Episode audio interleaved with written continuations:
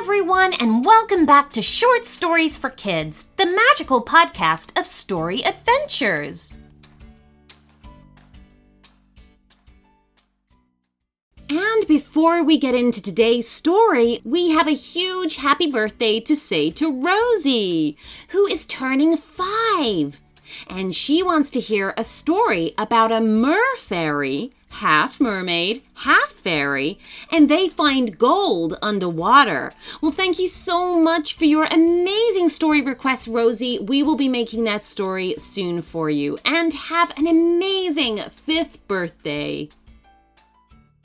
And remember, if you would like a special birthday shout out, all you have to do is go to our website at shortstoriesforkidspodcast.com and on the homepage, you can order one there.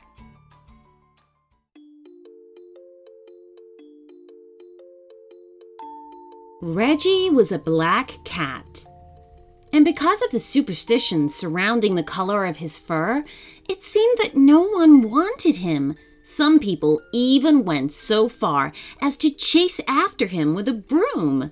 This made Reggie really fearful, and he found it hard to trust humans and animals. Often dogs would chase him from people's yards, he was tired of sleeping outside in the cold, hiding in the bushes, especially when the weather was bad. He decided that he would probably have to travel even farther to hopefully find a home where he would at least be accepted, if not loved. He decided to set out in the night. That way, he hoped that he wouldn't be as noticed. All anyone might see were his glowing yellow eyes. He snuck through ditches and across fields, trying to find somewhere that he could call home. After a while, Reggie decided to stop for a drink of water at a pond.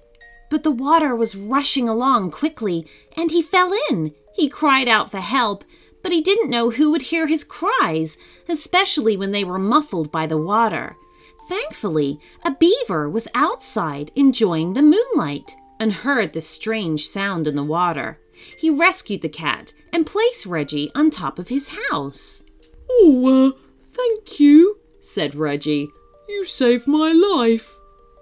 Well, can just leave you out there to drown, said the beaver. My name's Kipper.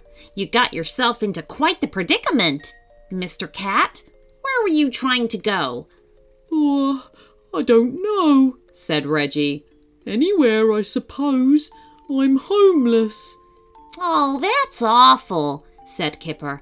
Well, this might be your lucky day.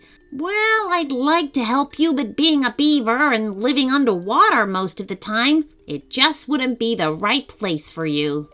Reggie shook himself off, trying to get the water out of his fur. No, said Reggie. No, it wouldn't be the right place for me, but I do appreciate your hospitality and for saving my life. I've come down the river quite far. Do you know if there's any place around here that, that might make a good place? That might make me a good home? Hmm, well, you could ask Hoot Owl, said Kipper. He lives in a tree not far from here. He's always up at night, and he's very wise. All the animals around here go to him for advice.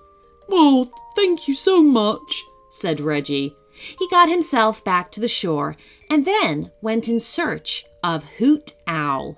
He hoped that the owl might know where he could find a home. But before he got to Hoot Owl's tree, he came across another tree. There was a hollowed out space in the trunk. He thought maybe it would be a good place to take a nap and get warmed up after being in the river's chilly water. However, the hole in the tree was occupied, and instead of being able to wander inside and curl up and go to sleep, Reggie was met by a hissing sound and some golden eyes. Oh, please don't hurt me, meowed out Reggie.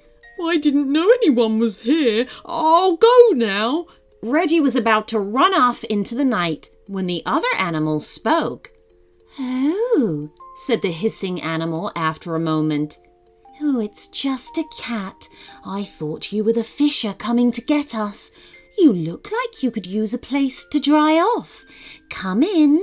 Reggie entered the tree trunk and found a corner to lie down in. He was still a bit nervous, having been hissed at, but he could understand the other animals' fears too.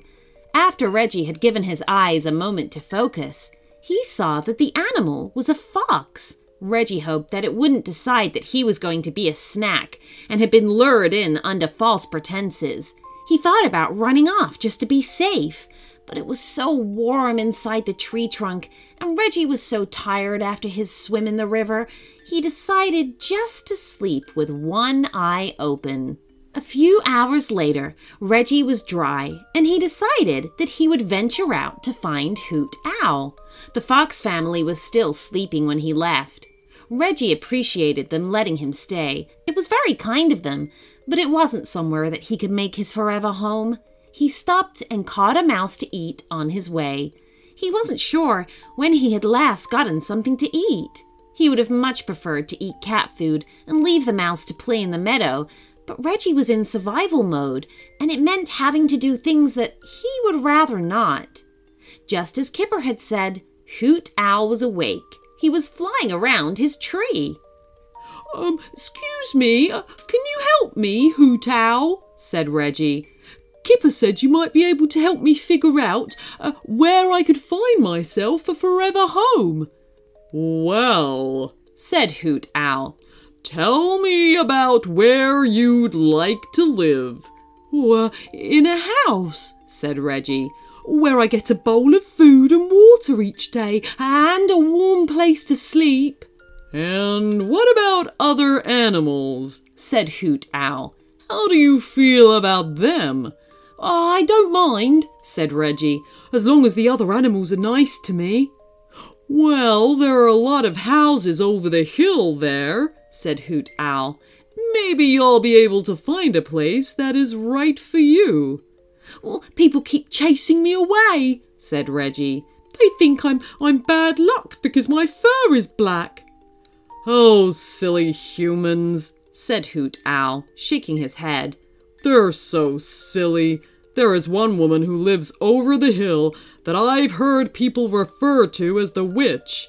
Though I've heard she takes in black cats, maybe that could be the place for you. Oh, thank you, Mr. Owl, thank you. Reggie decided to give it a try. He didn't want to give in to people's superstitions and end up living in the place where some woman took in black cats. And that was one of the reasons that people thought she was a witch.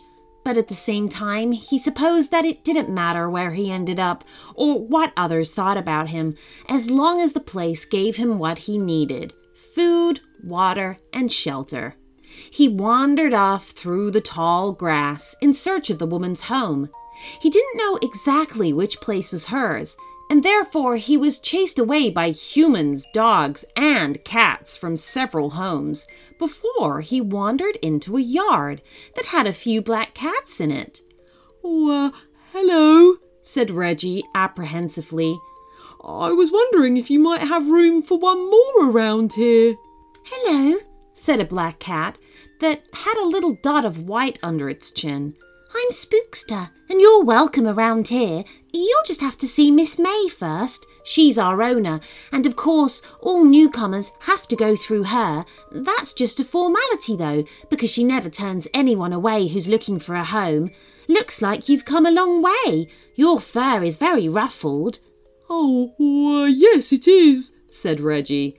I fell in the river. I'm lucky to still be alive. Ah, the river, said Spookster. How awful! Oh, I hate baths. Well, I've never had a bath given to me by a human, said Reggie. Well, it's probably better than your swim in the river, said Spookster. At least Miss May uses warm water when she bathes us. She'll probably want to give you a bath and then brush out your fur. But once you meet her, she'll feed you first and maybe let you take a nap. Reggie thanked Spookster, and then the other cats led him to Miss May. She was so kind and picked him up and cuddled him right away. Reggie found this kind human interaction to be very welcome and didn't even complain when she gave him a bath later in the day. It was so good to finally have a home. The end.